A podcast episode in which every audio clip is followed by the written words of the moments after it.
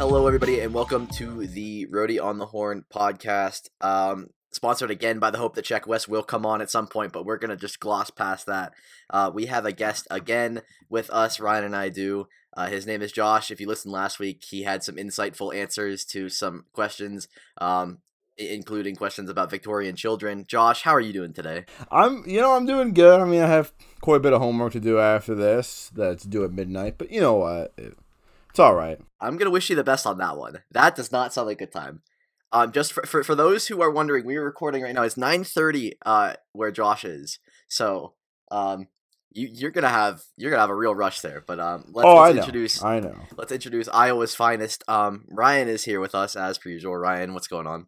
Hey, Donnie, you know, it's a good day. Obviously, we've got sports back. I know our last podcast, we really broke down MLB coming back, so that's been really fun. Nice to be able to watch some live action in baseball this week and uh, a little bit of other sports news as well to touch on today. So excited to get going. Yeah, if you want to just hop right into it, what do you want to talk about first? What are we talking about? Today? Yeah, let's do it. Big trade out of the NFL this week. Saw multiple first round picks exchanged for Jamal Adams. That trade sent Jamal Adams to the Seattle Seahawks from the New York Jets. So obviously there'd have been a lot of trade talk about Jamal Adams really over the last, I would say, full season or so. Just seemed like that relationship between the Jets and Adams was not really going to work long term, uh, at least as it comes to extending a contract. So Adams does have two years left on his deal before he's a free agent. So he goes to Seattle along with a 2022 fourth round pick in exchange for Bradley McDougald, another starting safety, goes back to the Jets along with a 2021 first round pick, 2022 first round pick, and 2021 third round pick. So the Jets really get a big haul back. I was very impressed with this return for the Jets, especially uh, as I mentioned for a guy that has been on the trade block now for a little bit. So uh, I really like that return for the Jets, but at the same time, Seattle's definitely getting the best player in this deal. Jamal Adams, definitely one of the top safeties in the NFL, so that'll be an instant impact fit for them. But um, yeah, I thought that was a big deal. I, overall, I would say I did like the return for the Jets, but um, yeah, as I said, best player in the deal is going to Seattle there. So, uh, what were your guys' thoughts on that? I'm not. I'm not personally the biggest fan of Jamal Adams. Uh, I mean, there's a couple of safeties I'd take over him. Uh, but I mean, I think it's a good deal for Seattle to get a player of his caliber. Bias question, considering what they gave up, um, and the fact they're gonna have to pay him very soon because he wants a contract now. That's part of the reason why he wanted out of New York so bad. So I, you know, I mean, if they don't get much from him in the next year or two, I, I don't know if this will end up being that good of a deal for them. That's definitely a reasonable response, I think. Um, my big question is about just positional value in general. Yeah. Is th- is there anybody that's really like a- at the safety position that's going to change your team that much to where you trade a safety that it is a little bit worse, but not like a considerable like massive downgrade? I feel like obviously it's a downgrade. Jamal Adams is a better player, but um, those first round picks, it's like we've seen deals like this kind of uh, you know maybe not go so well in the past for certain teams. It's like uh, you can look at um, uh, certain trades for certain quarterbacks on certain um, Los Angeles franchises to see, um, you know, giving up the farm, giving up a, a bunch of high end talent um, in the future is maybe not the best idea. But especially for positional value, at least that was for a quarterback. This is for a safety. And I think we can go to Ryan on this one. Ryan will give me a good answer on positional value in terms of safety. Um, do you think that his value is worth giving up all that they gave up? Yeah, that's, that's definitely a good point. I think positional value is a significant part of this trade. I know you brought up past trades of this nature when we're talking about multiple first round picks dealing. Obviously, some trades that come to mind there. You think about Khalil Mack when he went from the Raiders to the Bears. You had Laremy Tunsil going from the Dolphins to the Texans, and Jalen Ramsey going from the Jaguars to the Rams. So all of those trades involved multiple first round picks. But I would say all those guys, we're talking about an edge rusher, a left tackle, and a cornerback. I would say all of those positions are have that higher value than a safety does, and especially a player of Jamal Adams' nature, where he's more of a box player, if you will. Like he's very good around the line of scrimmage, almost like a sub linebacker in a lot of groups. Obviously, he has good coverage skills as well, but a lot of that comes from shutting down tight ends or bigger receivers. So, um, it, it definitely brings up a good point there. And I think the fact that the Jets not only did they get the two first round picks, but they get Bradley McDougald back, who is definitely a starting safety. You add that into the Jets safety room with Marcus Maye, and they drafted Ashtyn Davis in the third round. I think that's a pretty solid group still. Obviously, you lose Adams, your best safety there, but you're able to add a starting caliber safety to replace Adams, or at least some of his value, and you move up in the draft later. You traded away a fourth and you pick up a third, so you're moving up slots there. So not only the fact that the Jets get two first round picks, but they were able to add on value on top of that. I think that was one of the big takeaways for me, um, kind of leading to why I think this was a really, really good deal for the Jets. Yeah, I tend to agree. I also, you have to think about like, I think it's a little bit off topic in terms of looking at like returns and everything, but the Jets just look like a mess right now, honestly, from what we've seen like tweet wise and, and from their um either ex players, like I saw um a, a couple ex Jets were talking about how Adam Gase is kind of a mess and the whole franchise is kind of a kind of a joke, and it's like I, I find it really hard to have any belief in a team that has um, a coach that doesn't like build relationships with with their star players and everything. Um, and I feel like that was a Jamal Adams. Um, one of the big things that he talked about is how he couldn't build a relationship with Adam Gase because Adam Gase is basically insane. Um, which I th- I think we all knew. Everybody knew that was the case before he came to the Jets, right? Like we all knew Adam Gase was like clinically um, just off his rocker. Yeah, it, it was kind of strange for me. Obviously, he came right from the Dolphins, so we're talking about in division. It seems like everybody in the AFC is kind of just like swaps head coaches. Everybody's looking at what New England's doing, obviously, and then they just take some coach. So I thought it was a really strange hire. Um, and then the fact that Gase is still there, I mean, I could definitely see this being the last year where Adam Gase is with the Jets, especially if they, uh, you know, struggle this next season. Obviously, they lose Jamal Adams here, so I feel like they're taking more of a long-term approach on this. So um, yeah, I think you bring up a very good point there with you know the fit between Gase and Adams, but at the same time, I really question if Adam Gase is the long-term head coach for the Jets. I feel like that's somebody that we'll find out after next season or later on. I just I don't think Adam Gase is going to be the guy that you know takes the Jets to the playoffs um, really anytime soon. Yeah, I mean, I think it's good that they got draft picks so that they don't even have to meet Adam Gase. I don't have to do anything with him. You know, seems like nobody actually wants to be with Adam Gase right now. So, which is interesting considering, especially because they have a very interesting situation all the way around. It's like Sam Darnold is still very young, and he needs. I'd say one of the most important things for a young quarterback is having strong leadership. Um, and if you have Adam Gase, who is not a strong leader in terms of you know like making relationships with his uh, players. I don't know exactly how his relationship is with Sam Darnold, but I'm just going to assume that if he didn't have a relationship with Adams, uh, Darnold's probably not great either in terms of a relationship factor. Um, and then uh, as you guys are both saying, you know Adam Gase might not be a long term fit um, moving forward. So I feel like this, if everything goes as we expect it to, um, the Jets are going to be a clusterfuck again and then we're, we're gonna see them hire a new coach, and then Sam Darnold's gonna have issues, and then it's just I don't know. Being a Jets fan has to has to be just so frustrating. Yeah, they're definitely an interesting spot, but I would say I definitely like that return. Obviously, um, they hired Joe Douglas um, recently, so a little bit of a change in their management. But um, I definitely like the return. Obviously, going for a long term approach, I think anytime you can really add multiple first round picks, that's um, definitely something you want to do. But then it just comes down to do you have good enough scouting to actually get impact players with those first round picks? I mean, the last couple years, we've seen teams like the Browns and Raiders have three first round picks, even the Dolphins this year. But it really just comes down to can you actually turn those players and develop them into impact for you really in the near future? Because um, if you're unable to do that, if you're just wasting these first round picks anyways, then you just traded away one of the best players that you've had in quite some time in Jamal Adams, definitely the best player on their team last year. Um, trade him away, and then uh, you risk not able to develop him. But overall, though, I would say I like the return for the Jets. I was I, it surprised me how much they were able to get back, and then um, for Seattle to add obviously one of the best safeties in football. I think that'll help them definitely in a win now mode. I think that was kind of an aggressive move, but move. But at the same time, you're trying to maximize Russell Wilson's window um, with him being one of the elite quarterbacks in football. So um, I definitely can see it from that perspective as well. Yeah, I think one of the interesting things that you brought up too is like hitting on the picks and. Recently, Seattle hasn't been doing too much with their first round picks, anyways. So, I mean, it might not even be that much of a loss for them because, I mean, looking back, it's Jordyn Brooks, L.J. Collier, Rashaad Penny, Germain Ifedi. I mean, like, uh, are they really like doing that much for them? I mean, would they would have been in the playoffs without those guys last year? You know. Yeah, I definitely agree with that. I mean, Seattle always seems to kind of draft guys who are a little bit off the board, gearing more towards athleticism and then banking on their ability to coach them up. But yeah, as you mentioned, some of those first round guys do not fall in that category. But I think where that kind of dump, does sometimes see hits is later in the draft. Obviously, a guy like DK Metcalf, he fell in the draft, but he has some crazy athleticism, and then Seattle used him in a very effective way and had a nice rookie year this past year. So um, yeah, I, I, think you bring up very strong points there with uh, Seattle and how they kind of value scouting in the first round specifically. So um, definitely an interesting trade. I think that's one of the bigger moves we've had really this NFL offseason. Uh, in terms of a blockbuster deal. So definitely wanted to touch on that. Good thoughts from Donnie and Josh on that one. But uh, with that, we can move on. We have quite a number of different sports to talk about today. We'll get into some hockey here, though. So I just wanted to bring up this uh, kind of interesting point as it relates to the Chicago Blackhawks. Obviously, I've been talking about them the last couple of weeks. They'll be facing the Edmonton Oilers in the first round of their qualifying series. But so the NHL has been releasing data on their Twitter account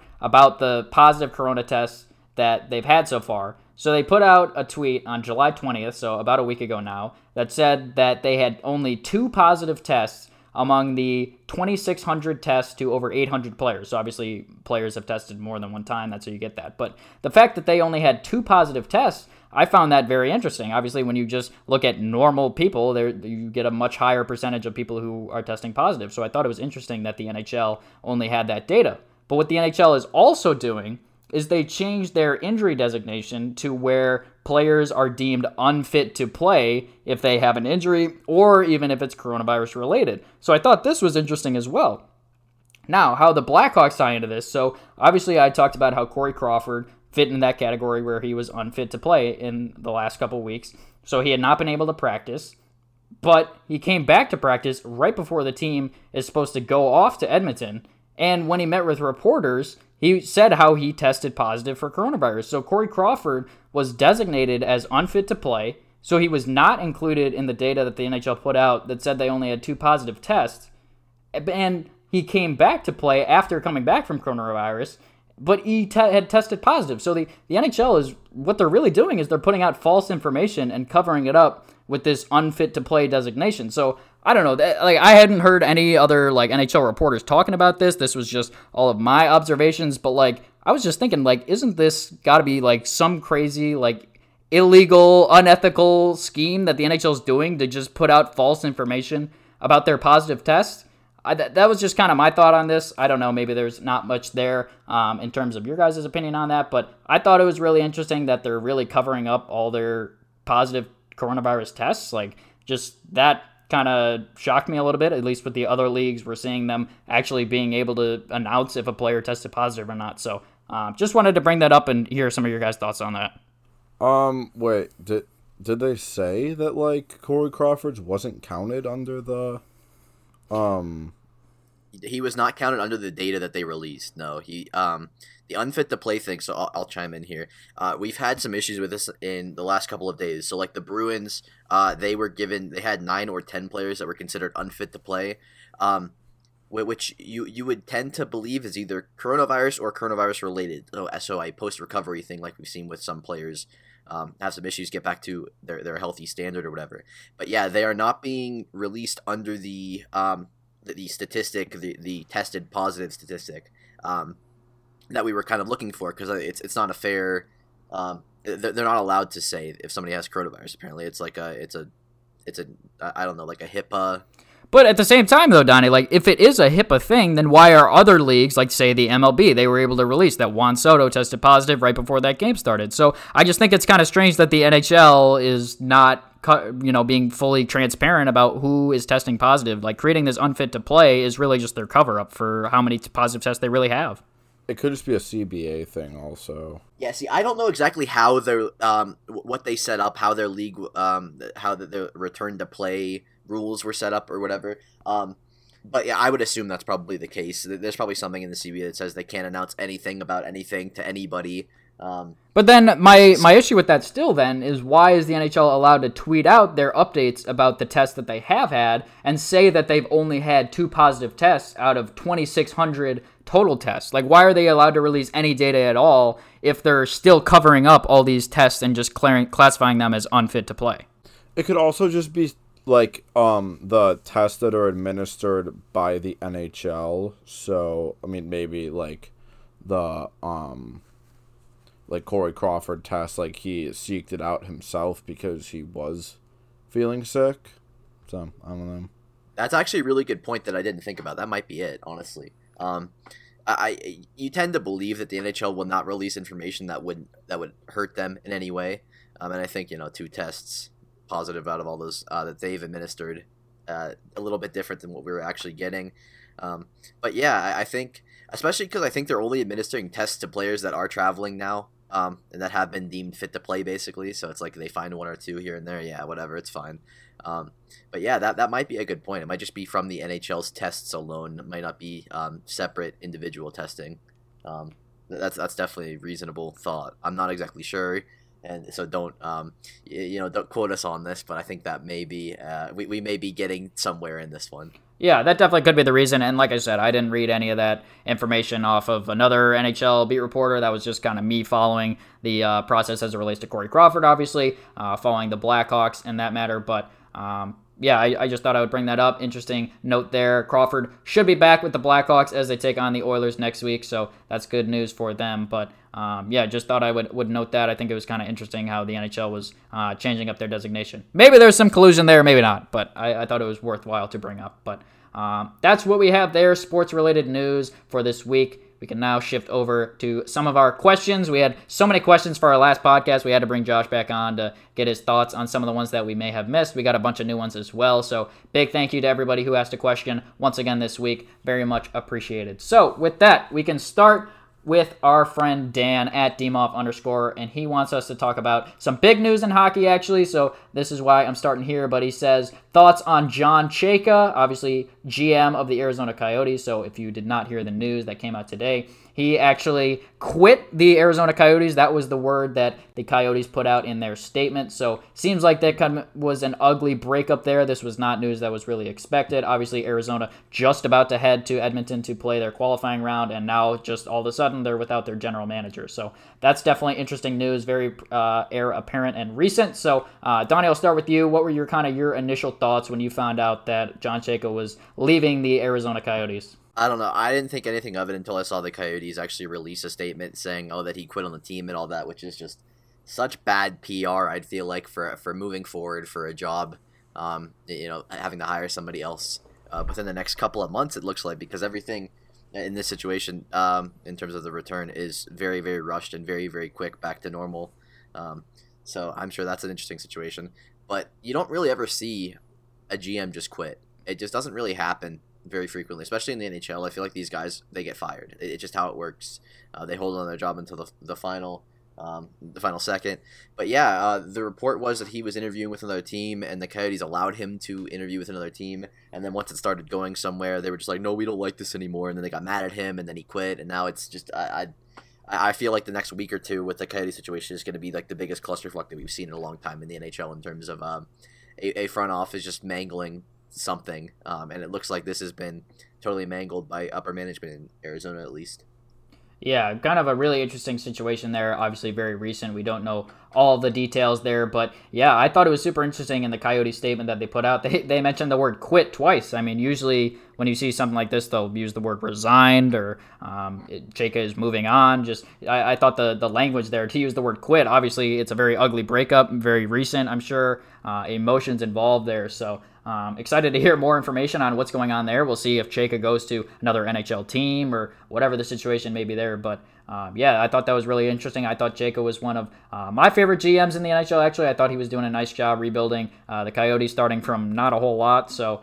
Um, he was able to at least get some star players, obviously trading for Taylor Hall, Phil Kessel, to name a few. I thought the Clayton Keller pick was nice as well. So um, definitely not something I expected to see, but um, definitely something that we'll follow as well as we get more details there. Yeah, I didn't really like look into it too much, but like I saw the release, which as a PR major, I was, I couldn't, I that made me have like a little stroke inside, like, but it reminded me so much like of Dan Gilbert after LeBron left Cleveland for the first time, like the, oh the the self claimed king, blah blah blah, like, I I can't remember any other released like that by a team besides like the Dan Gilbert one. Yeah, especially because just considering like they they're gonna have to hire somebody. Like I said, they're gonna have to hire somebody, and uh, of the candidates that are out there, you would think the high end candidates would probably be like, yeah, I don't think I want to deal with this if this is how they're treating somebody that uh, probably gave them uh, a a chance to you know actually be in the playoff hunt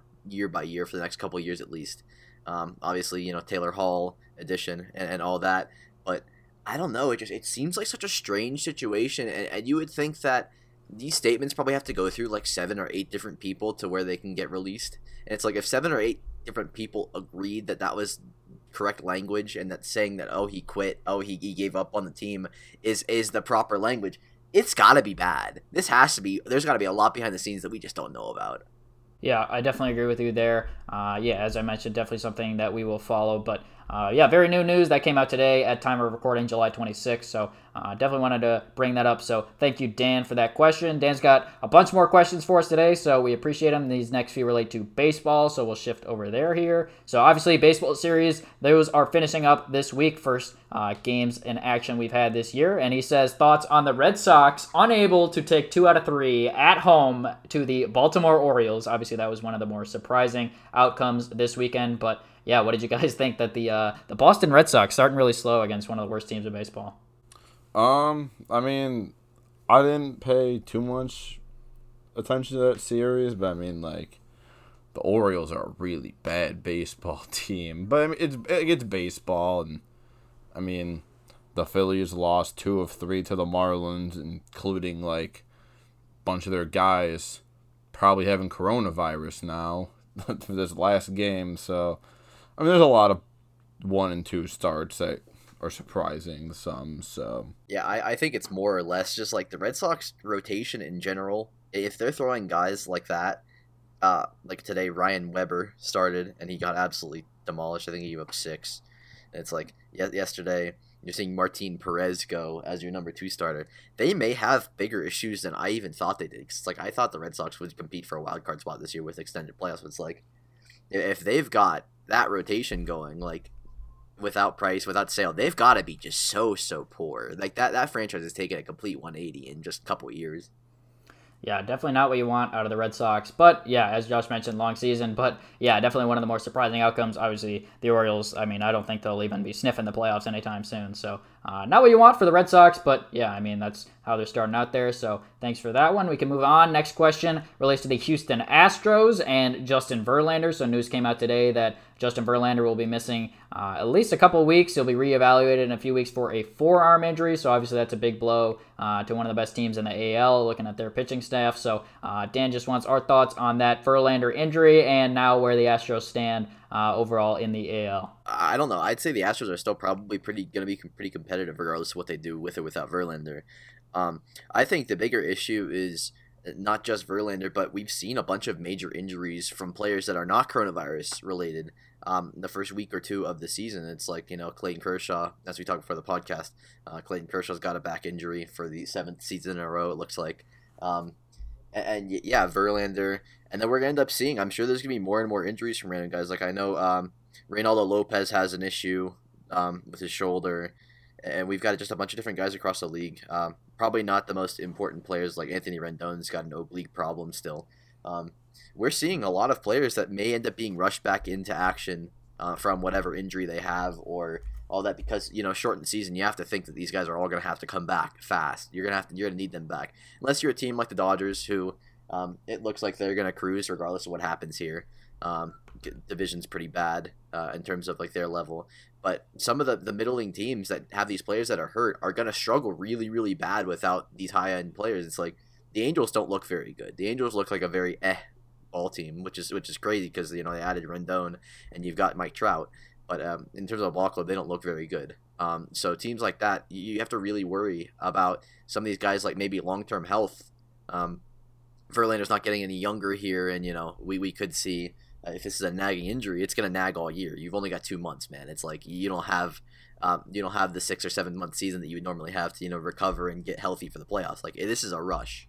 Yeah, I'm with you on that. I still think the Astros are uh, still definitely a team that should be contending for the playoffs. They took two out of three from the Seattle Mariners at home in their opening series. So um, I still definitely expect the Astros to be relevant in the playoffs. Obviously, we're getting expanded playoffs this year as well. So uh, I think they'll be involved there. But yeah, obviously, that's a big hit. Justin Verlander, uh, as we talked about on our last podcast, still one of the best pitchers in baseball. So um, obviously, that's an unfortunate loss for the Astros. But Yeah. uh, yeah, go ahead, Josh.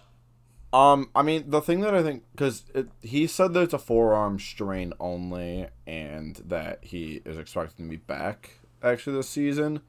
But if he is out for the season, I think that is a huge hit to their ability to go far in the playoffs. Because I mean, like you're facing the Yankees. I mean, like having Verlander go against Gerrit Cole and then Zack Greinke pitching Game Two is a like significant advantage compared to Zack Greinke going game one against Gerrit Cole. So Yeah, Yeah. definitely uh, playoff implications there uh, when you took a talk, look at their uh, rotation. So, um, yeah, do you have any other thoughts on that, Donnie?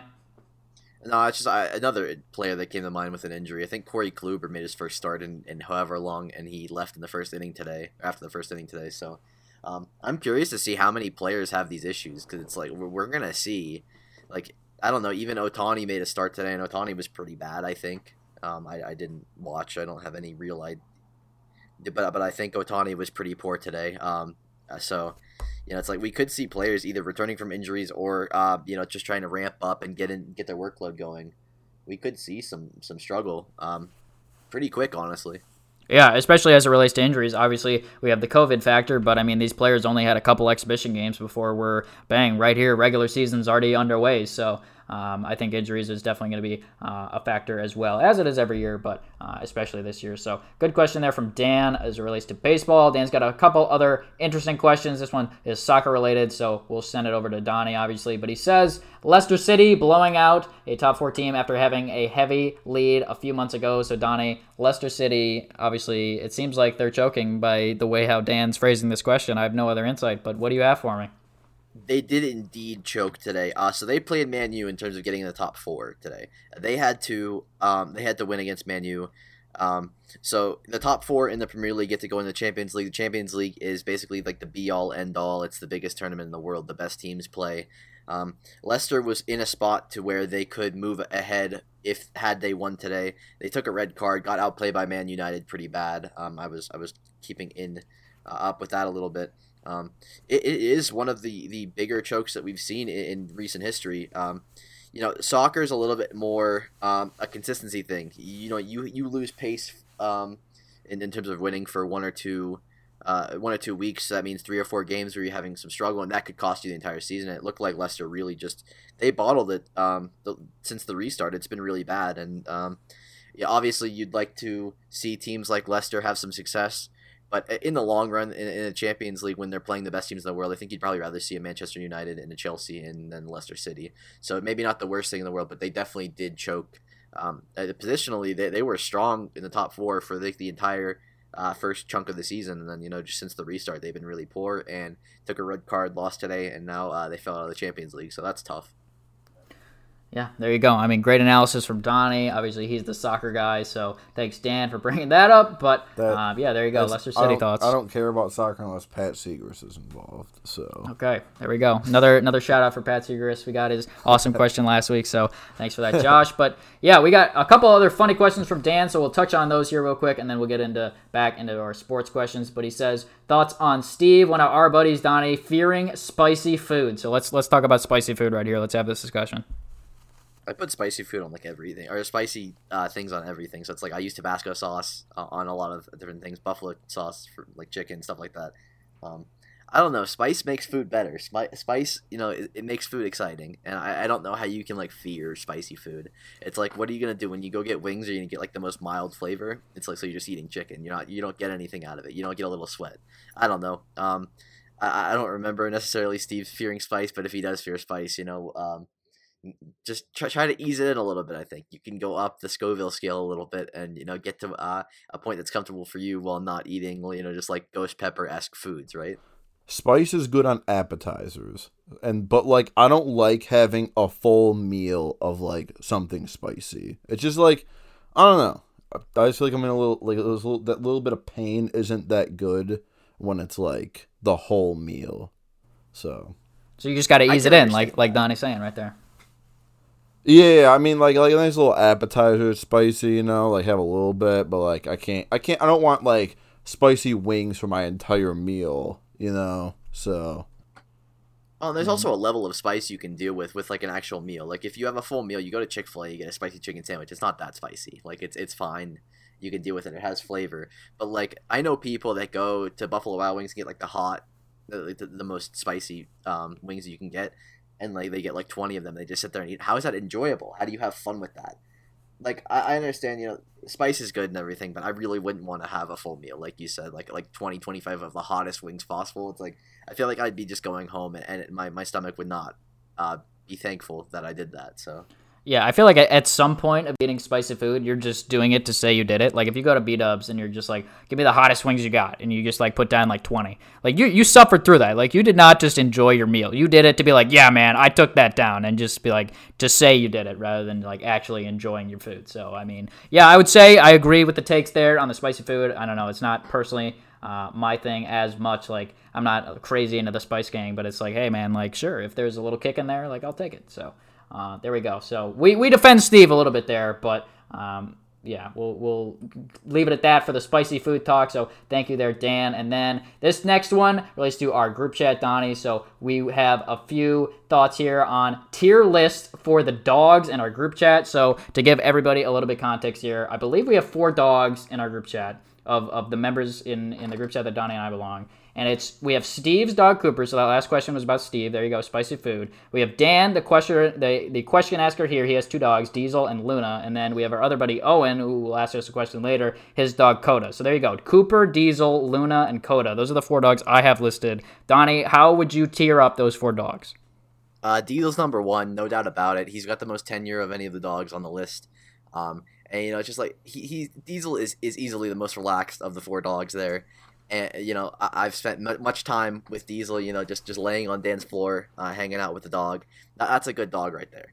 Uh, number two, honestly, they're not gonna like this. I'll probably go Luna. I just I have a bond with Luna. I, I've spent a lot of time with Luna. Luna's a good dog. Very very in, like insane, uh, kind of crazy, but that's okay.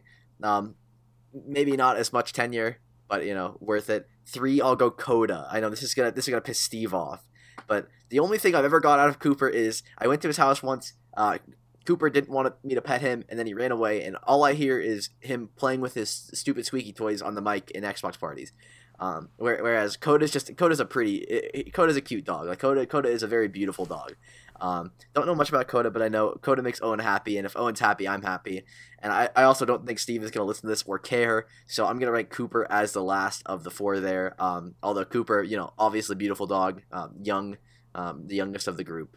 Um, it really it depends on how you feel about them, but I, I have the most experience with Diesel and Luna, and both of them have been you know very friendly to me in, in my time at Dan's house. So Okay, I'll take that ranking. Obviously, some personal touch there Donnie going with Dan's dogs at the top. I'm going to switch it up. I'm taking Steve. I'm going with Cooper at the top of my dog tier list for our group chat. I mean, yeah, I was in that I was in that house as well, but Cooper, you know, he was just like leave me alone. I know this has been talked about before that I am not the biggest dog lover in the world. I know that that stuns a lot of people. They're like, "Oh my god, how could there be a human being who doesn't just love dogs?"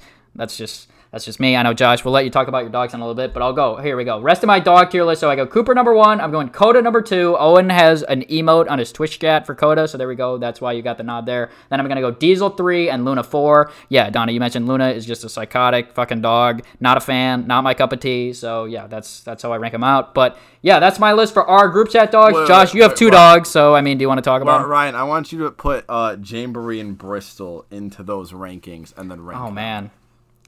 Included in in my tiers. Okay, this is an interesting thought. So I'm, I'm gonna go. I'm still gonna put Cooper at the top.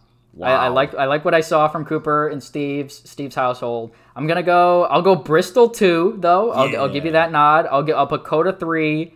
I'm gonna go Diesel four. I'll go Jamboree Fair. five and Luna six. So there you go. Yeah, if, we're, if we're included Josh into our group chat here. Dog.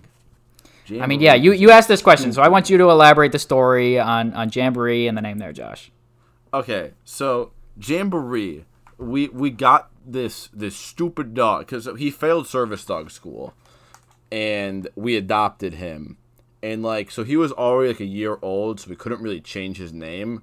So we're stuck with him having a stupid name, Jamboree. And the same with our older dog Bristol. She, but I mean, her name's fine. I, I like the name Bristol. So I also- definitely prefer the name Bristol over Jamboree. Just just in Yeah. here. It's hundred ten percent. Yeah, and I also have to give a little shout out to Bristol. She's recovering from a uh, from surgery on a torn CCL um, last Saturday, so she's doing well. She has a cone on her head, but you know, just have to give You a love her anyways. girl on the pod. So Absolutely.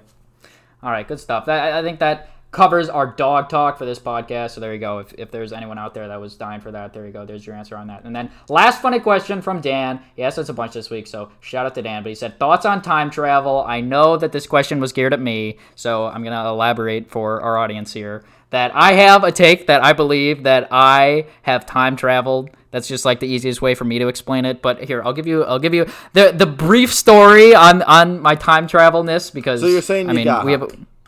Yeah, Really okay, yes. I will note that that every time where I think I've time traveled, I was high. I'm not going to deny it, but I'm still going to defend it. I think what really how I can explain it though is like I believe that there that obviously oh, so I'll, I'll set the scene here. So I there's a there is a 20 year old version of me. There's a 20 year old version of Ryan who's sitting here right now talking. But I believe that I have communicated with a future version of myself that is not 20 years old. Like I think there's been some kind of like mind like like something triggered in my mind where I've communicated with a future version of myself to tell me things in a different moment I've had in the past. Now that may have made absolutely no sense, but that's how I see it in my head, and you know I believe it. I, I I'm gonna run with it. I've run with it this far, but like the easiest way to casually explain it is that I've time traveled. It's just that I've communicated with a future version of myself. Is really Dude, you really sound like my here. schizophrenic neighbor Neil, who harasses my entire family on a daily basis. I would say the only difference between me and oh Neil is I don't harass people, but yeah, I mean I'll uh, take that Dude, comp. What? what? What? What does future Ryan say to you? I don't. It's just like it's just like little pointers. It's like you you know. It's just like it's just like a soothing like like mental health beneficiary that that I'm able to to have future version of myself. Like like say I'm in like mid decision and I can make like a bad decision or a good decision. There's like there's just like a little like like trigger like oh like you should do this in this spot and I'm like oh okay. I mean thank you thanks for the heads up future Ryan. Like that's that's just how I see it. So, you- so you think that you have time travel? Okay, okay. I uh, truly believe this question should not have been answered because it just so. Yes, it probably shouldn't. It, it really just shows that like if you're listening to this podcast and you think I'm smart when I talk about fucking like cap situations of the San Diego Chargers or the fucking LA Chargers, I really I really know nothing because I fucking Well, well, I, I future fucking time Ryan traveled. Came to you and told you, yeah, That's this true. Is gonna work out. So Yes. I I mean, mean, I, I did predict like- that the NHL was going to play in Canada. No big deal. I did do that on this podcast. Can you have future Ryan tell me like a parlay to put down? Okay, but but here's also the thing, it, like like a serious aspect of this because it actually is true. Like I'm not just like 100% memeing, a little bit, but what what Josh said there, like I think present Ryan is I am I have no ability to predict the future. Like what happens tomorrow, like I I have zero idea. Like I, I there's just no way of me to know what's gonna happen in the future. But I can control what I can control right now in in the present in the present moment. So like there's been these little moments where in the present there's been like this brief like communication where like I have felt something from like a future version of myself is is again the best way to describe it. So dude, how Um, high are you right now? Right now I'm not at all, which is honestly stunning. Like you, you would think I, I, I would be, but like a lot of times when I get these moments, yeah, like I, I've dabbled in, in the THC-ness of things. But this is hell? like this is like a real What thought. It's come hell? up multiple multiple times throughout my life, and and it's 100 percent real. So thank you, Dan, for asking about time travel. I think there's a high chance that that gets edited out. I don't know. We'll see. Um, it, it could be for sure. But I- there you go. know. Now you know. Now you all That know a, a- little bit more about myself. that was a good and you, you probably think I'm insane, and you, you may have left the podcast. But if you haven't, I mean, we're going to talk a little bit about sports now. So there you go. all right, let's move on. What do you got for us? Okay, yeah, let's go back to fucking things we actually know about. Uh, next question here comes from my buddy Bryce, and he says Lou Williams spotted at the strip club. So yeah, getting back into things here, this was actually a really really funny event. I actually didn't know what was going on. I had to look this up after this question, but he said so. Lou Williams, obviously, he's a NBA player for the LA Clippers, and he was in the bubble in Orlando where all the NBA players are congregating and he said he he wanted permission to leave Orlando. He says he wanted to view his his grandfather who had passed, and so he was granted permission to leave. And what happened was he was spotted in Atlanta at a strip club, and he was in all these Instagram stories. It's like obviously you're not fucking visiting your grandpa while you're at the strip club. So so everybody was kind of calling him out for that. And then when Lou Williams was asked about it, he said he was there to pick up food. So that was that was his excuse for why he was at the strip club. It was just to pick up food. So now what's happening? He's got a 10 day quarantine and he's going to miss the first two games uh, of the reseeding when NBA comes back. But yeah, that was just kind of a funny Lou Williams story that he said he was going to get It's- food, but he was just hitting up the strip club. It's so selfish, man. It's like the NBA is asking you to do even less than what the, most of the other leagues are. It's like the NBA literally they just want you to just like just stay in the bubble, hang out with your boys, you'll be fine. And he literally couldn't even do that for like a week, man. Like he couldn't last a week. He went home. He was seen with Jack Harlow at a strip club. Like, what's going on here? What is what is the world that we live in to where we can't? Lou Williams making a lot of money, and he's on a contender. The Clippers are, I, I would say, very firmly in contention out west, um, fighting the Lakers for the uh, number one spot.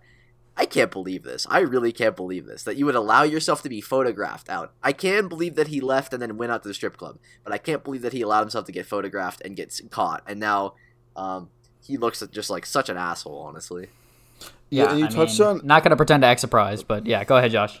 you touched on how like, he was being selfish and like yeah i mean i saw like a video from the bubble of like all the players playing and like like a bunch i forgot which team it was but they're all playing like in the pool together or like uh at one of the resorts and pat was telling me about how when he was in orlando he wasn't even allowed to like go into like the rooms of his teammates like they weren't allowed to like do anything together except for like practice after the first couple days so, I mean, it, like, yeah, it like the NBA is being very lenient and just stay there, and he couldn't do that. So, I also don't think it's that bad of a situation for these players to be in. Obviously, you're missing your family, obviously all that, but it's like you're asked basically to spend two, two or three months with your boys, um, fighting for a an NBA championship.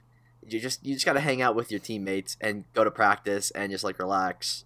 It's not that difficult. Obviously, I, I don't think the food is that great and you know all that, but it looks like a lot of these guys are having a good time. So it's like it, it- the fact that you need to leave after a week and go to a strip club um, while you said you were going to visit a family member who passed away is just just despicable, honestly. Yeah, interesting situation there with Lou Williams. Obviously, I mean, I imagine there's going to be other players who get involved with uh, leaving the premises of Orlando for uh, all those places that have bubbles. So um, that that's definitely the, the most interesting story that's come out so far, though. So uh, good point there. Thank you for that question, Bryce, uh, bringing up Lou Williams. Move on here. Next question. Get back into some baseball thoughts here. This question comes from Sam or at Exposed Cheese. He says, "Does Jed Lowrie exist?" I know this was a question we uh, had last week and talked about a little bit, but here we go on the podcast. Does Jed Lowrie exist? Yeah, I guess I'll take this and say he does exist, but he's just he's not healthy to ex- he doesn't exist a, a healthy life. Um, I, I feel bad for Jed Lowrie. I had Jed Lowrie in fantasy two years ago, and he was incredible. Gets signed by the Mets, a team that's probably better uh, than the Athletics uh, at the time, at least. Um, now he's on a, a team that is probably worse than the Athletics. Uh, he has leg injuries that are going to be there for probably the rest of his career. The way things have worked out, it's just he's he's a mess. And I, I, he does exist. He like practiced for like two days, and now he's out for the season again, or something like that. I don't know. It's like, you know, life is crazy for Jed Lowrie. He's getting paid a lot of money to be hurt. So yeah, I mean this this this question actually really made me think because I can't say I have ever watched a game live and been like, "Oh yeah, Jed Lowrie's playing in this game." Like I I can't remember him ever doing anything. They could have had like an imposter Jed Lowrie in the game. And I wouldn't have known because I don't know what he looks like. I've never seen him play. I don't know how he how he plays. I mean, I've seen like his stats. I know like he's he's an okay player, above average. Like, but I mean, I th- this really got me thinking, and I I'm not convinced he exists anymore. So Okay. So differing opinions on if Jed Lowrie actually exists there. So thank you for that, Josh and Donnie. But uh, yeah, that good question there from Sam. Move on. Another question from another Sam at Sam underscore Phelan. He says, funny question here. Do you think Mike Trout, Tim Salmon, Mike Carp, AJ Pollock, and Anthony Bass ever hang out? I, I mean, if I had to take a guess, I'd probably say no, but sh- they should. Like They could even just just, talk about a, like a fish. just for like a photo op, or yeah, like talk about your, your fish, your last names, whatever you want to talk about. Hey, um, I don't know. It, it's it's very funny. I saw this question pop up and I had no idea what to say to it. This so, is a um, prime Mike Francesa question, so I'm glad we got it- it. I- this is the most prime Mike Francesa question like you could find probably. I actually did a little research on this before last week, but we didn't get to it, and I don't have like what I wrote down. But not all the kinds of fish that like they're named after are like freshwater or like saltwater fish. Like some they're different. So, but some of them are like both. So I think that like two of them hang out with like the other two groups. Like there's groups, but like they never all combine together. Okay. That's good analysis, actually, Josh. I didn't know that information about this, the the freshwater. That's fantastic. Fish. Yeah, I, I did the I do my research. that's good stuff. That's that's why we brought you back for that reason, for that insight right there. Thank you. All right, good question there from Sam. Thanks for that. We can move on. Bunch of questions this week from good friend of the pod, Scotty G. So we'll kind of whip through these here real quick. Uh, I'll go to Josh first. This one relates to the Chicago Cubs. Obviously, they just finished their series with the Milwaukee Brewers, won two out of three. And he wants our thoughts on the Cubs bullpen. Obviously, this is a weaker aspect of the team, but Josh and I were just talking about this before the podcast. So here we go, Josh. Thoughts on the Cubs bullpen? Um, I mean, they just really aren't that good. Yeah, I think it's I, I think that sums up our conversation. Yeah, E- pretty good. easily the weakest part of the team. Uh, I mean, that'll come down though if they make it to the playoffs. If they're able to really only force these guys to go two or three innings a game because they're not good. I mean, like it's a bunch of guys that were in Iowa last year. Literally, the entire bullpen from opening day last year is already off the roster. So Not not what you want. I will say shout out to Dillon Maples. Dillon Maples is just kind of like a random Cub that I'm a fan of, just because he has this wipeout slider that's insane. But yeah, a lot of inexperience in the uh, Cubs bullpen, especially after you get past Craig Kimbrel, the uh, closers. So uh, interesting there Hey, with the with the Cubs. Right. Yeah. Even that's kind of a wild card. So yeah, I mean, hopefully the Cubs bullpen gets better, but yeah, we definitely have our skepticism. So thanks for that, Scott. Next one here. So would we be surprised if we found out that Giancarlo Stanton took PEDs five years from now? I, mean, I would say no. I would if Stanton's on PEDs, like in, in in five years, we find out that Stanton was juicing all these years. I mean, like I could definitely see it. I, I don't even know how to answer this. Like, I, I guess We're we're just like, hypothetically accusing Stanton of PEDs. That's pretty much the question. I mean, you could hypothetically accuse like ninety percent of the home run hitters in baseball hitting uh that hit like 25, 30 home runs a year of PEDs. And I Do you have a guy in mind on it? Is there like maybe like not Stanton, but is there a guy where you're like, you know what, that guy's juicing? Uh, I, I see. That's tough. I don't even know, man. Like, I'm, I'm gonna say Jose Ramirez. But that, that was my thought. Jose Ramirez on the Indians. I think he's he's he's been juicing the last few years. Yeah, sure. You know, it's like I'll, I'll go back to the uh, the Miami guys. I'll go with Yonder Alonso a couple years ago when he had that one good year where he was like, oh, he was like, oh, this is a basement MLB player, and now it's like, oh, he's not even. I don't know if he's in the league at this point. Honestly, I'm not sure what Yonder Alonso's up to. Um, but I, I know a couple years ago he hit like 30 home runs in a year after being like a six or seven home run guy, and people are like, oh, right, like like this this happened. Um, yeah, obviously he's probably got he's got links with Miami. You know, Miami baseball has their issues with PEDs. That's there you go. I don't know. That, that's all I got for you. I'd say Nelson Cruz would be my pick just because of how he is aged.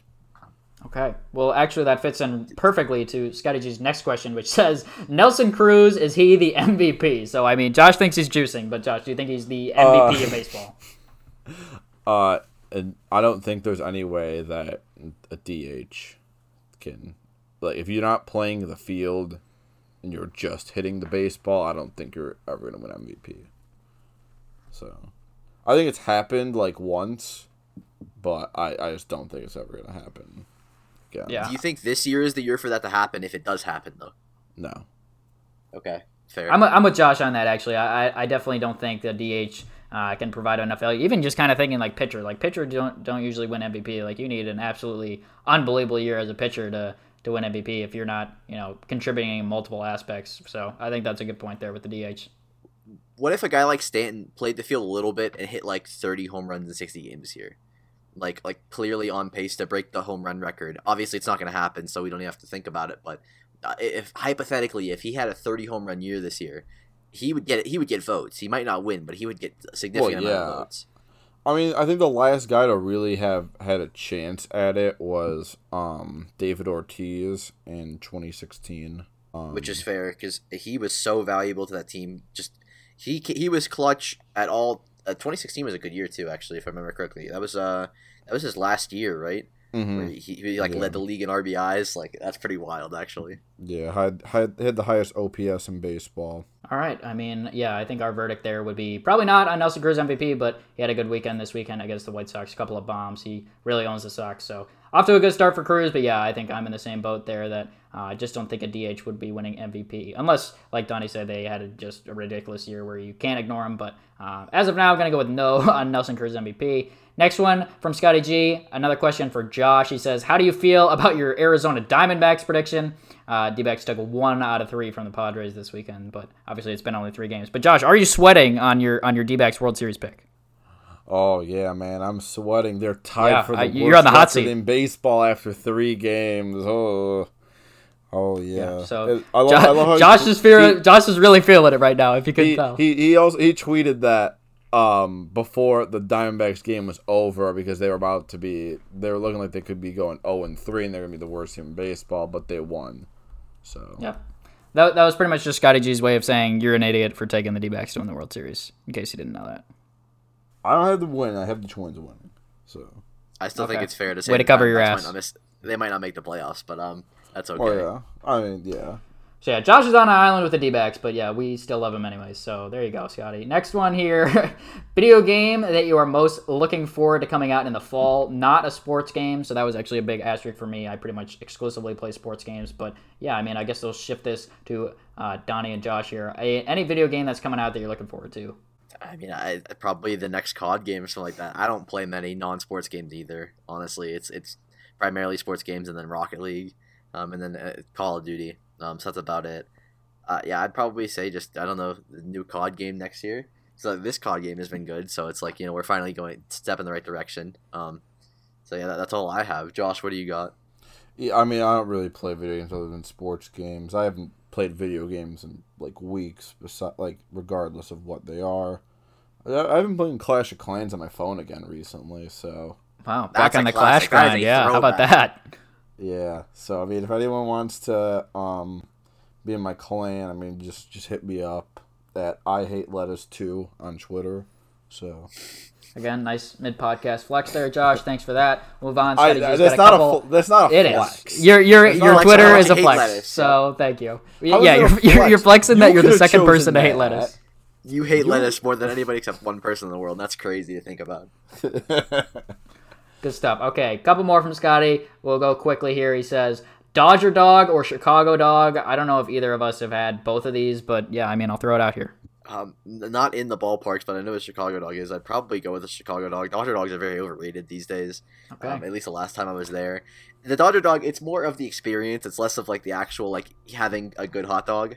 I think, and that, that's something that we uh, we need to establish here before we get going. Move on. Um, the Dodger dog. It, it's classic. It's iconic. It's an experience, but it's not good.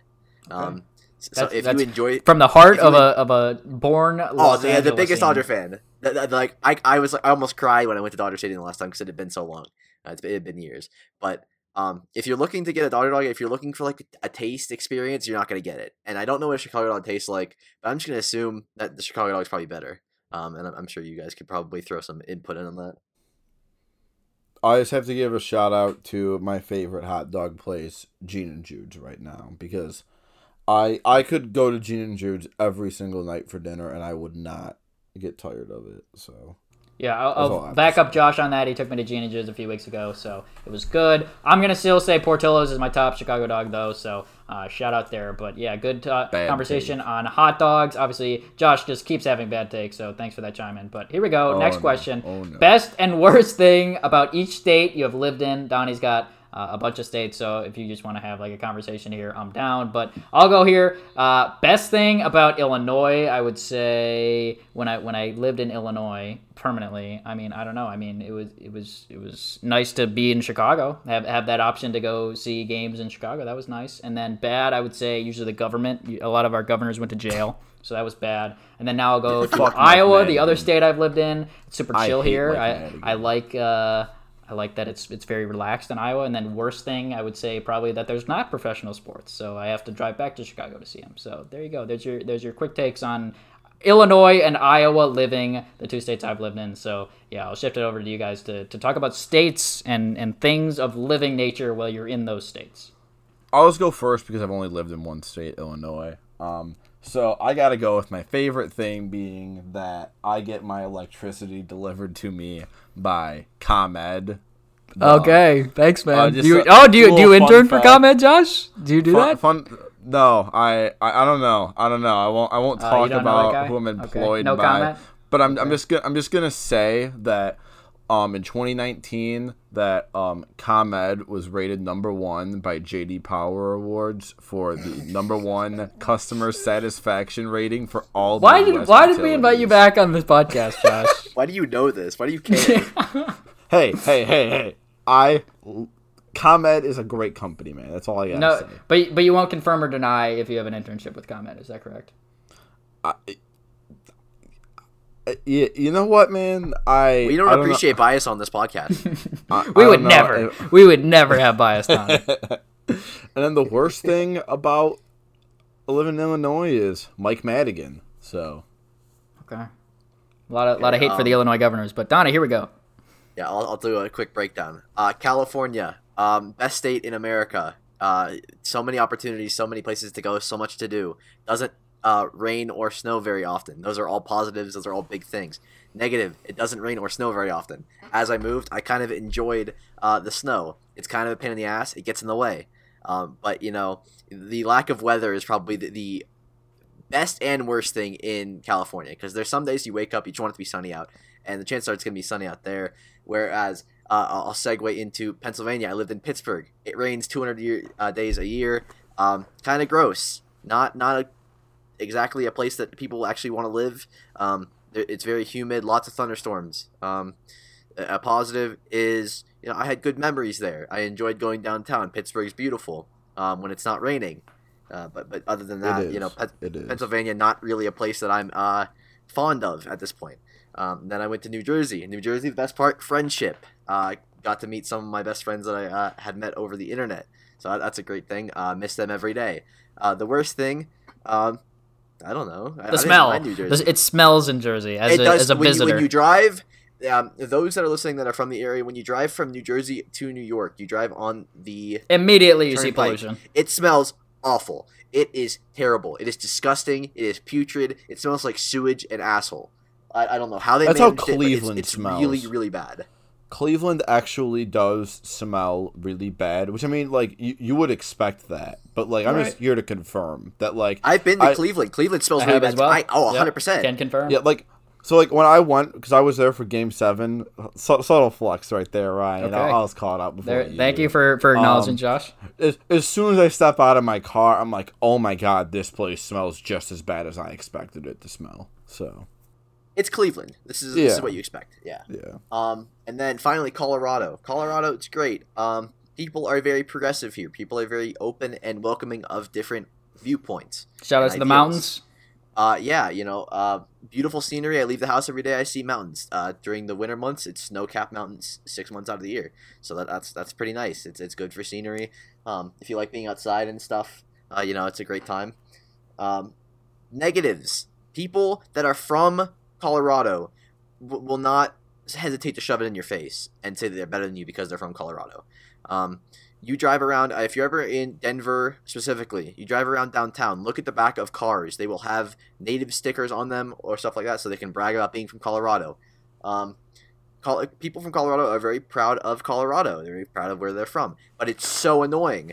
I've had people decide that they don't want to like be friends with me they don't want any part of me because i'm not from colorado this is genuinely 100% serious people think that i can't drive because i'm not from colorado people when i had when i moved there from new jersey I had people look at my license plate, be like, "Oh, are you sure you can drive in the snow here?" It's like, okay, you act like it doesn't snow everywhere else in the world.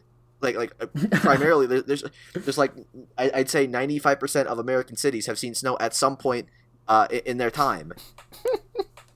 And people act like I can't drive. Like people are, are like nervous about my driving. Like I, I had I got a job right when I got here, and they saw my license plate and they're like, "You better you better prepare for the winter. You should go outside and drive parking lots." It's like I've I was in Pittsburgh. It snows a lot. I was in New Jersey. It snows a lot. I can drive in the snow. I probably drive in the snow better than most of the people here drive in the snow.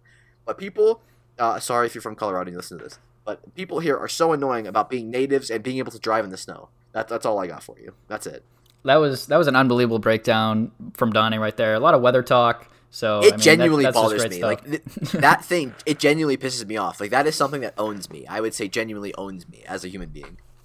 Yeah, I mean that question definitely was geared for Donnie, so we got a great response there. So good question there, Scotty. Scotty's got two more. We'll just whip through these two real quick. Uh, Apple Music or Spotify? I mean, I use I've used both, so I guess I can give you a, a valid answer here since I, I have been someone who has used both Apple Music and Spotify. And I will go Spotify. That is firm. You can view what your friends are fucking listening to. That's elite. I like doing that. So yeah, bang. I'm gonna, I'm gonna go Spotify. I'll answer your question there. And then he says best fast food fries. So we can each go around here and give our best fast food fries. I'm actually gonna go with Chick Fil A. I'm a fan of the waffle fries. Dip that shit in the Chick Fil A sauce. So I'm gonna go with Chick Fil A there. But yeah, I'll, I'll shift it to you guys. Best fast food fries.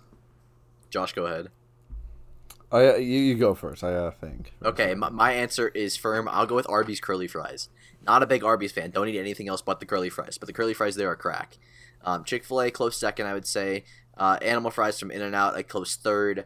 But um, yeah, I would definitely go Arby's curly fries. There's just something about them. I don't know. They I- I just don't they know just be it is. hitting different, Donnie. Is that what you're saying? Yeah, yeah, you get you get the little curl and it tastes more like like the, the potato taste. It's much more thick and much more um in your face. I don't know. Just I, I don't like Arby's. I think Arby's is gross. I'd probably I probably shit my pants uh, if I ate at Arby's and like actually wanted to eat there. But the fries are really good. So that's that's all I got for you there. Um, Josh, do you have an answer now? Or are you still thinking? I'm gonna go with Gene and Jude's. So it's fast. Okay, a lot of Chicago bias here from from Josh on the pod. That's good to see. I, you know what, man? Like this, not, it's just, it's just the best that I've had. So I'm Hey, sure I that mean, if I- we'll take it. I'm sure there's If some I you would've enjoy liked them, more. we can't stop you. Like I, That's I'm, true. I'm totally it's your the answer. your answer of your best fry. So I mean, you're entitled to Gene and Jude's. It's not. answer. It's not really bias. I mean, it's just that I haven't had the. I haven't had the privilege of having fries from everywhere. Oh, just just off of this question, are you a fan of McDonald's fries, both of you? Yes or no? I am. Yes, Y- yeah, yeah. I think, I think fries. McDonald's fries are the most overrated.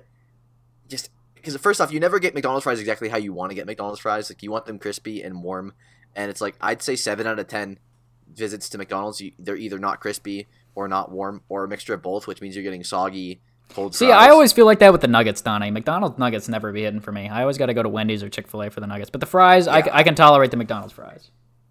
I don't know. I just feel like I never get good fries when I go to McDonald's, and that's why I don't go to McDonald's anymore because I feel like they probably just make like three pounds at a time and then throw them under the heat lamp and then just call it a day.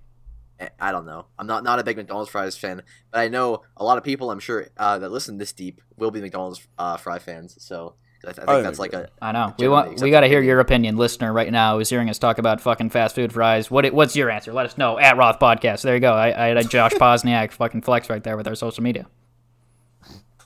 I mean, it's not a flex. I mean, you're just saying. Okay. I mean, so I guess it's yeah, allowed. The, the flex was him going to Game Seven. That was Yeah, the real Yeah. flex. Yeah. Okay, I'll, we'll, we'll go with that. Actually, we did get a question uh, as it relates to that from Michael Anderson at the Anderson seventeen. He says favorite game that you attended. So here, Josh, well, now you are allowed to flex that you were at a certain baseball game in 2016. Uh, yeah, I gotta go with Game Seven for uh, when the Cubs won the World Series. I think I know what Ryan's gonna go with. Um, I, I gotta give an honorable mention though to a game that Ryan and I both were at uh, back uh, last season. We were at the uh, the Bears and Eagles wild card game, and we saw Cody Parkey not make a field goal to that would have won the game. So that that was that was a good moment. And He That's definitely true. did not make that field goal. That is for He, sure. he was unsuccessful in attempt. Yeah, that was an awesome game that Josh and I were at. The funny add on here to that double doink game. As soon as I, Josh and I were both at that game, we weren't sitting by each other, but we saw each other after the game. We just like we both saw each other and were just absolutely stunned when when that game ended. So that was a good Well, no, memory. but you yeah, were you were um you were giving me my jersey back because that's you true. Had actually, Josh hooked me up with the jersey for that game. Yep. You gave up on the Eagles and didn't even bring your I jerseys back. I to, did. like back home. That's what did it though. That's why we won because I left my jerseys in, in Iowa City instead of bringing them back to Chicago. So, Yeah, and then and then Cody Parkey People forget missed the that. field goal because he's like he looked up in the stands and he saw you there. He's like, Yep. he is he wearing Josh's jersey right now? And- Actually, uh, uh, another uh, fun part of that is like I, I, I recorded actually the double doink. I, I put it out on my Twitter. I'll retweet it if you guys want to check it out. So more social media flexing here, but I, I was like contemplating if I was going to record the double doink or not on my phone, and immediately before the kick, I was like, ah, you know what I mean? Like, if Cody Parkey missed this kick, I'll just delete it as an Eagles fan, and I'll just never have to watch it again. And I recorded the video, and I got the double doink on my phone, so that's definitely a nice flex that I'll always have. But yeah, shout out to Josh. I actually forgot about that, that he gave me a jersey for that game. So uh, shout out there. But yeah, he, what he was talking about, back to our initial question, favorite game that you attended. So for me, I'll go to another Eagles game here. Obviously, I was fortunate to go to the Eagles Super Bowl uh, when they defeated the New England Patriots, so that was an awesome game for me. I was sitting right behind Ronald Darby's dad, so shout out to him. But uh, yeah, that was an awesome game to see. All Nick right, well, then I have to destroy Bill. Belichick's defense. Okay, Josh, another flex. Go ahead. Now I have to flex the fact that I met Bill Murray at Game Seven, since you said you sat by Ron Darby's dad. Okay, I'll allow that. So there you go. There, there's some Eagles and Cubs thoughts from us. Donnie, we'll shift it over to you. Favorite game that you've attended? Yeah, see, I, I don't have the uh, the luxury or the uh, the luck to be able to attend a, a World Series championship winning game or you know like uh, any, anything like that. Still haven't seen the Dodgers win anything. Uh, didn't get to see the Giants win the Super Bowl in person. You know all, all that. So I'll go back to um, a a late two thousands uh, Dodger game. Um, Russell Martin uh, against the Pirates, bottom of the tenth, uh, grand slam walk off, come from behind home run uh, in a game in April that made me forever love Russell Martin because it was on my birthday. And that's that's all I got for you. Just a great birthday present. Yep, great story. Donnie loves throwing out Russell Martin things, so that's the Every single time I talk Yep. about anything, good it's, Russell. Martin related. Yeah. So yeah, good question there from Michael. He's got one more. This one relates to Josh, so I'll send it over to him after I announce it here. He says, "Have you ever seen a catcher throw the ball into the dirt when trying to pump fake?" So Josh, give me a little backstory here. Okay, so my best friend next door neighbor, it was his um the the championship game for our baseball league in uh, eighth grade. Well, his eighth grade year, my seventh grade year. Um, and he like there's a guy on third base in a tie game. It was the bottom of the last inning, and he like pump faked like three times. I don't know what the hell he was doing, but he um ended up like dr- like letting the ball go a little bit like on the last one, and then the winning run scored because he was just being an idiot and pump faking like three different times when the guy wasn't going anywhere. And so yeah, All right. So so poor like Jake, so you have seen a catcher throw the ball into the dirt when trying to pump fake. so Yes, the answer yes, is yes. Okay. poor Jake. Glad we could we could answer that for you uh, there. So thank you for that question, Michael. We can move on. Couple more questions this week. We can go to Joe Craig, friend of Josh's and mine. Here he says, "Is the David Bote experiment over?" We talked about this on our podcast. It's kind of an inside joke with our Cubs group chat here, but yeah, I mean, we, Josh and I were talking about David Bote for quite a bit before this podcast. But yeah, we, we'll have another on-air discussion here, Josh. So give me your overall thoughts on David Bote and if the David Bote experiment is over with the Cubs. No, it's not. It's not over. It never has been over because he's a solid player. I mean, like I don't know. So we're not expecting David Bote to be like the heir apparent to Kris Bryant at third base and win an MVP. I mean, we we signed him to a deal. It was five years, three million each. Like, it, it he's fine. So Yeah, I mean, I, I see what Josh is saying here. We were talking about this before the podcast, as I mentioned, but pretty much my thoughts on David Bote.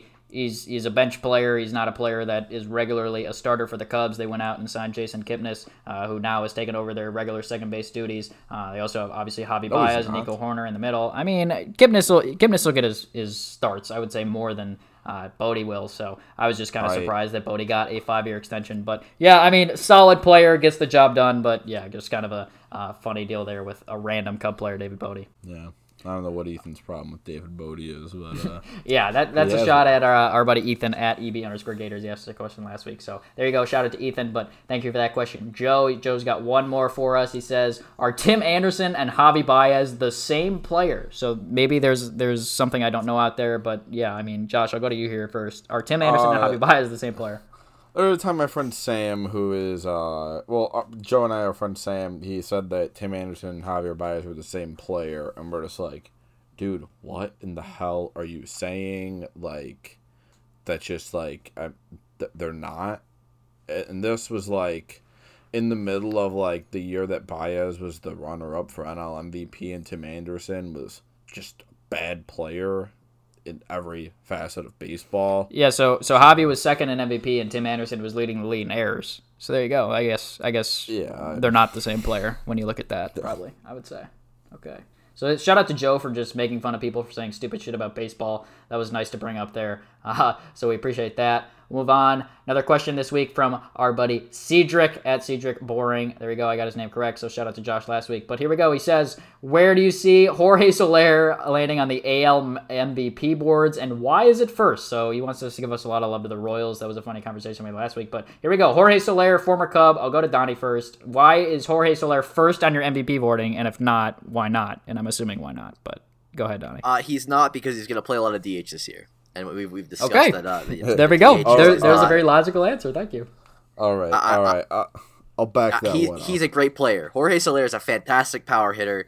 Um, but you know we've we've established the DH can't win MVP. I'm sorry, I didn't make up the rules. They made up the rules. I'm just here for it. You know, it's like I, I can't I can't give it to him. Obviously, he'd be number one if he played the field every game, but that can't happen anymore because he DH today, and I think he's DH before. So th- that's my answer. I'm sorry. I apologize. I don't want to hurt your feelings. if any Royals player is going to win MVP, it's going to be Mike Montgomery. So Okay. I don't. Back to back If- if podcast any- shout outs for Mike Montgomery. Love it, Josh. If anything, I think Mike Montgomery would be like the most likely to get sent down. Like I don't know. I don't think Mike Montgomery is that good of a player. I don't know. I'm just I'm gonna call you out. I need to hear why is Mike Montgomery like the best player in the world for you? What are we thinking? because he FaceTimed me on my birthday last year. yes, but but like what about his actual talent on the field? I, he, he's okay. I think we need a matchup between Mike Montgomery and Russell Martin. That's how we're going to settle this I don't agreement. mind. I don't mind Mike Montgomery. I think he's a decent pitcher. hey, you got to save yeah. in, in a game that Josh was at. Just a little bit, deal. I always Yeah, liked him when he was in the Cubs. ju- he's like a he's a low end low end rotational guy. It's fine. Yeah. So All right. We'll take it. Thank you for that question, Cedric. But yeah, Jorge Soler is not win MVP. So sorry. We're, we're trying to give you Royals love, but it's just it's just not happening right now. So there you go. We'll move on. Couple more questions. As I mentioned, this one comes from at Mr. Party Drew. So we'll shift over to hockey here real quick. He says, Who wins the cup? Josh is going to say the Jackets, and we're going to call him stupid. Go ahead, Josh. the uh, the Columbus Blue Jackets are going to be. Oh my gosh, what a this year. terrible pick. And I I bet twenty dollars on it, and I win like a thousand three hundred twenty dollars if they win the Stanley Cup. So. How do you Uh, and you I- just donated twenty dollars? Yeah. Okay, but the thing is, I also I told my friend Sam because his dog uh needs surgery and um they're like trying to raise money for it because it's like like six thousand dollars, um, and I told him that if the Blue Jackets win the Stanley Cup, then I'm just gonna give him all the money for it. So Yeah, Well, we- we won't have to worry about that one. Cause. You know, hearing about that, if you can get us a link, we'll we'll tweet it out on our personal accounts and, and on a Roth podcast. I you will know, I will send the link right now. So I would love nothing more than to help out um, your friend in his Otto. quest to get six grand. Um, so that's what we're doing. That's what we're here for. Love it. All right, Donnie, give me. Well, well, you've just done a good deed, so shout out to you for being just a great guy. But now let's shift it. Let me hear your your Stanley Cup prediction for who wins the cup. The new nah. Um, New York I had- Islanders. if I had to put a team on it right now, I'd still say the Lightning because I don't know anything else. I'd say that's about that's about as fair as it's gonna get. I just don't know how the playoffs are gonna work. I'd say it'll be a team from the East. It'll be the Lightning or the, uh, maybe the Bruins. That, that's all I got for you. Those are the You- two that I'm picking. And if if neither of them win, you know, it's like I won't be shocked. But that, that's I don't know what's going on anymore in the NHL. Like I well, really the don't. Lightning are gonna have to run into the Blue Jackets again, and you know. I don't think they'll have to worry because there's no Panarin this year. You have to think about it. Artemi I- Panarin, or the best player in the world. Bobrovsky. They didn't. They didn't need him in the series last year. So Uh huh. they I, I feel like you probably about did Jackets. need him in the series last year. I don't know. I just just my thought process here. They just know. couldn't score last year. So Right. Okay. Well, yeah. Enough about the Jackets. I'll give you my cup pick here. I'm gonna go with Colorado Avalanche. That's just kind of what I'm thinking right now. I think they're uh, definitely one of the better teams in the West. So I like what they're doing. feel like if they can get good enough goaltending, they can get it done. But yeah, as Donnie mentioned, I really I have no idea what's gonna happen. But yeah, there you go. There's my cup pick. I'll go with the Avs there. Uh, so thanks for that question, Drew. And then he says he just says any hot takes. So I mean, this this could be hockey related. This could be life related. This could be back to food related. I mean, really, just kind of take this question however you want. But yeah, do you do? I'll start with Josh here. I feel like Josh has some funny takes. But yeah, any any hot take that you possess, it's free reign right now for you to just put it on air. So go ahead. I was talking about this earlier that I hate that they added the video boards to the outfield at Wrigley Field. I think that it it it just it's not like it's not Wrigley, you know, like like being able to see all the rooftops from like behind home plate. That was so Wrigley, and that was like part of what made Wrigley like so beautiful. And like those big, dumb, stupid scoreboards. Just like it's like oh now we get to see the the hat game where they put the one ball under the three hats and they move them back and forth like fuck that I don't I don't want to I don't want to see the stupid hat game. I want to see the beautiful rooftops across um Well. on uh Waveland and Sheffield. So Okay. It's not I mean, 1963 anymore. You kind of have to come into. I like seeing you know- replays, but you know, hey, I you're don't care. I don't care. So All right, you're entitled to it. So there you go. Thanks, thanks for your hot take, Josh. As you never fail to disappoint us. But yeah, Donnie, I'll, I'll shift it over to you now. Any hot take on anything ever? Go ahead. this idiot's I don't- probably I gonna say that like lettuce is good. I don't have like random hot takes. I just I, I see somebody say something stupid and I make a hot take that's even dumber than what they say and I call it. So I'm, I'm gonna say I really like what Wrigley did to put the scoreboards up. Um, you know, You just- shut just your blo- mouth. You don't say that. blocking You don't the say that to me. I honestly think the rooftops were very overrated. Kind of just you know not what you want to look at when you're watching a baseball game. And you know now you I have might- the scoreboards I- I where you can see the leave. replays and everything. It's just it's a wonderful you know introduction into the into the century that we're in. Obviously. um, so you know props to props to Chicago. I know some people in the, in this room will not agree. Some people in, in the chat here will not agree. I mean, I know. am like a total boomer when it comes to baseball. Uh, shout out to the 1924 Washington Senators who Yes, won the thank World you, Josh, for Series bringing in that up. seven Thank games you. over the Pittsburgh Pirates. People forget that. Um, yeah, uh, people really do forget that. It's kind of sad, actually. But Okay, so we so we have dueling hot takes there. I'll give you mine. So actually, this this is a funny take, but I think so. When when you think of like like clocks here for a second, let's talk about like time. I know I went off about time travel earlier, but I I have a hot take and it was presented to me. So here we go. So when you think about it.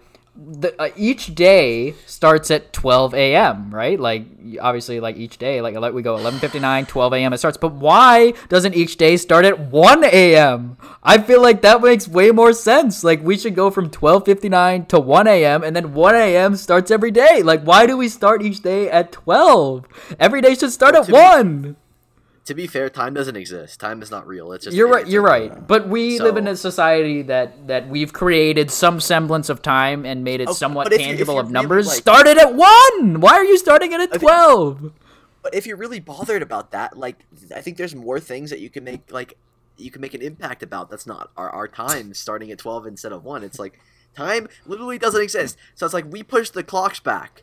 Why do we do that? yeah, yeah, that's What's really dumb. It's for What's the- sunlight. It's for sunlight. Okay, that's why. it- it's for sunlight, but it was for farmers in like the 1930s. yeah. There's a lot of things we haven't updated in society since the 1930s. I think that's what we've learned here in 2020, Donnie. Yeah, you know, uh, including the Wrigley scoreboards. Um, Yes, yeah. exactly. yeah. Well, I don't want them updated. Yeah, well, they're gonna stay there forever, and you're gonna sit there and you're gonna like it. No, I'm gonna I'm gonna take them down one day. You have no shot. So that's I'll- You I'll personally, you'll go up there with a pickaxe. I just start I will.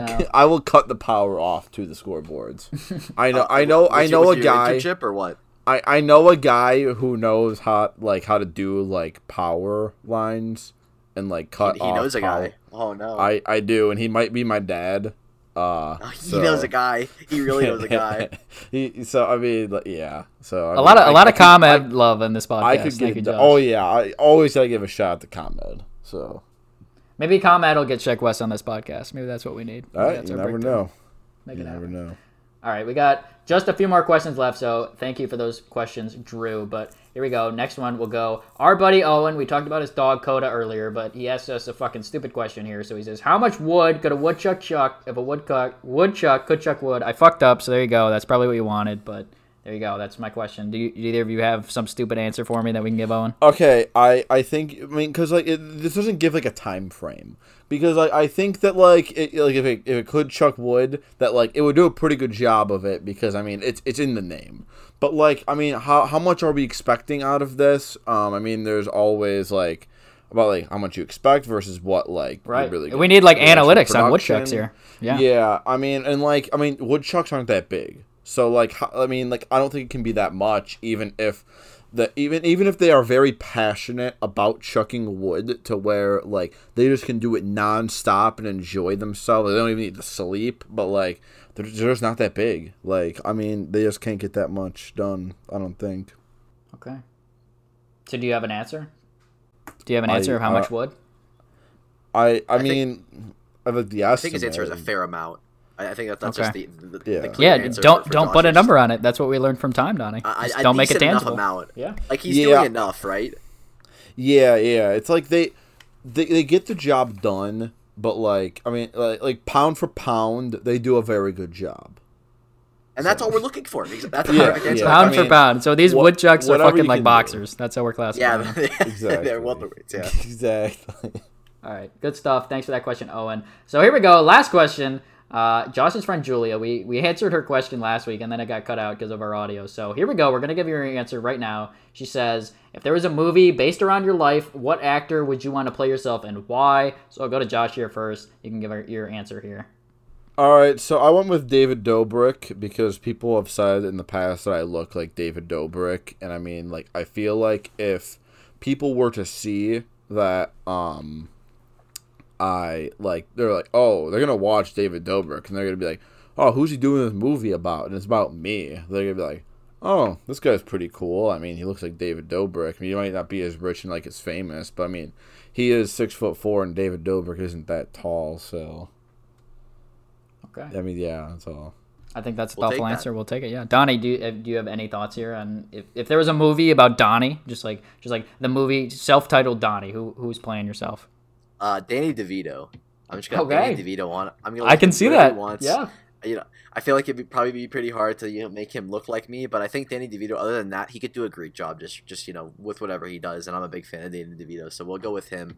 Uh, obviously, representing the Short Kings out here. Yep. Um, you know, we, we deserve that representation. Um, as as men, as you know, lovers, as passionate human beings, and Danny DeVito just encompasses all that in his work. So.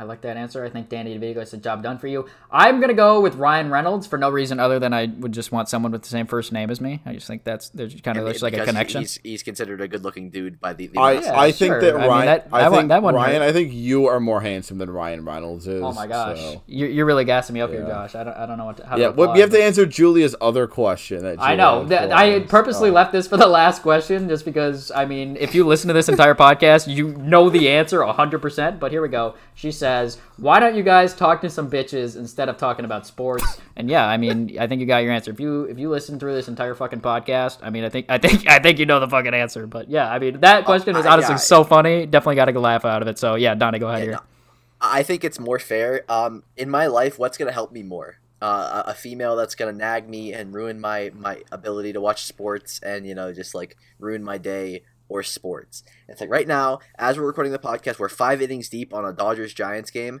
and like I don't think I'd have more fun uh, with a female than I would recording a podcast with with Josh and Ryan, and then watching the Giants and Dodgers on my TV while this is happening.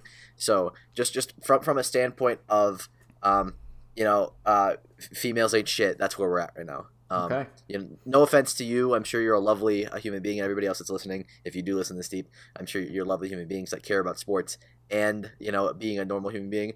But um, yeah, uh, I'm I'm having a good time right now, and I don't want you to you know um, you know judge me for it. But you know, I'm, I'm enjoying myself.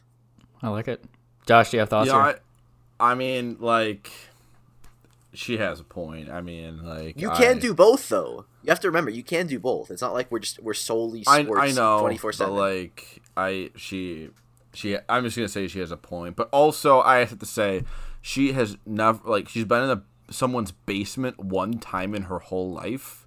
Like one time she's been in a basement. I'm in my basement right now. I spend many hours Yeah. a day in my basement. Yeah, so the the career stats for Um, Julia is one basement visit is that what Yes, you're saying Yeah, one okay. one basement visited, and um also she's never seen a snowblower. So okay Uh, she- We had a lot of snow discussion earlier, so that's good yeah, that where, we where cleared that she up. from? Louisiana. Go Tigers. That makes more sense. I, I think it's just Yeah. yeah. She did live in Um, Indiana for a little bit though. So Does it, I don't know if it snows. In, I, I have I know nothing about Indiana. Indiana's less of a state than Yeah, Iowa. Indiana gets That- That's hard. That's a I mean, stretch. yeah, Indiana Iowa owns. Indiana in football, so we get that nod, Donnie. That's good. Indiana sucks. Yeah, But fuck I mean, it does snow. It's right next to Illinois, where it definitely snows. So Yeah, see, go. I throw Indiana in like the tier list of like Kansas and and those states that are just so useless. Like I drove through Kansas getting here, and it's like it was like four or five hours of nothing. Like there's literally I- nothing on the. It's crazy. Indiana isn't like as that that much of like nothing, but I mean, it sucks.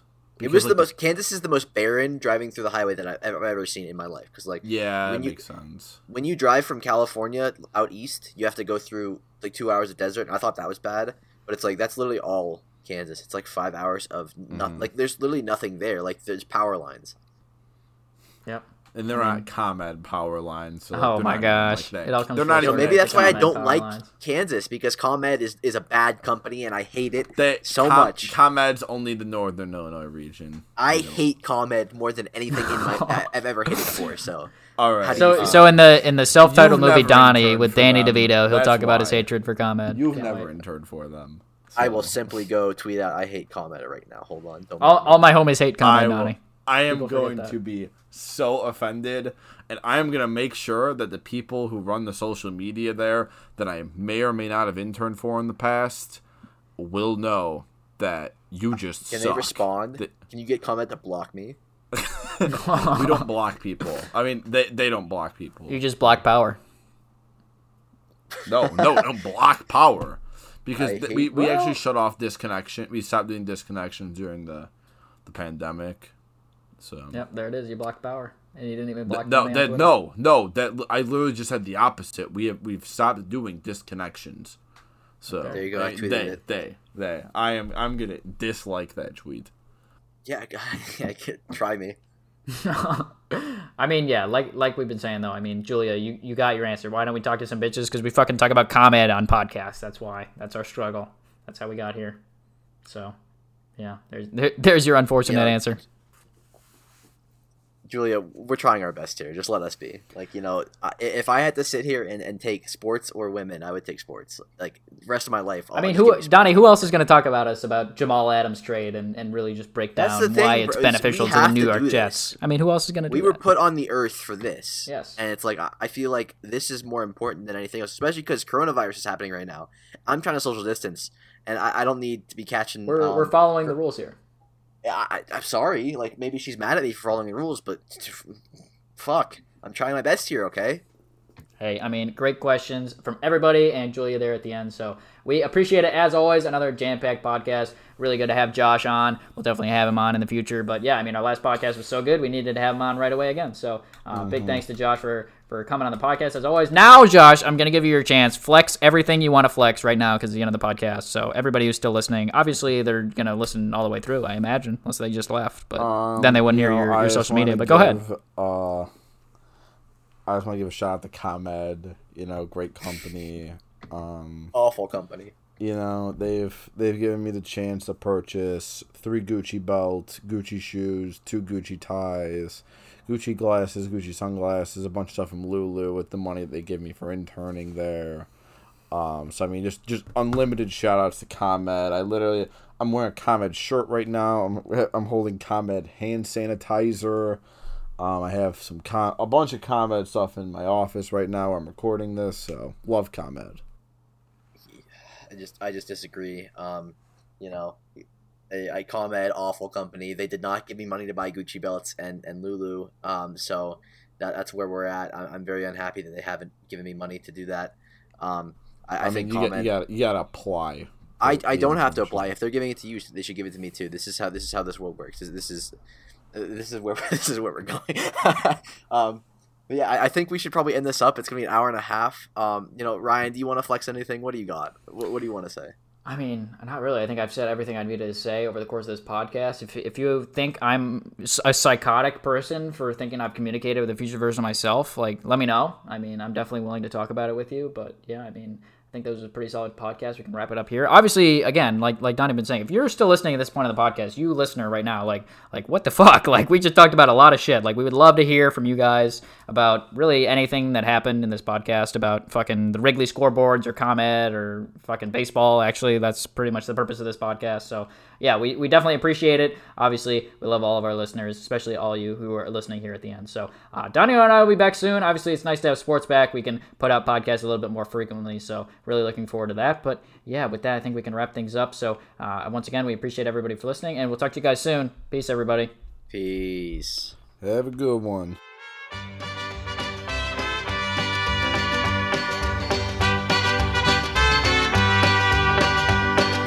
Love is a burning thing, and it makes a fiery ring. By wild desire, I fell into a ring of fire. I fell into a burning ring of fire. I went down, down, down, and the flames went higher. And it burns, burns, burns, The ring of fire, the ring of fire.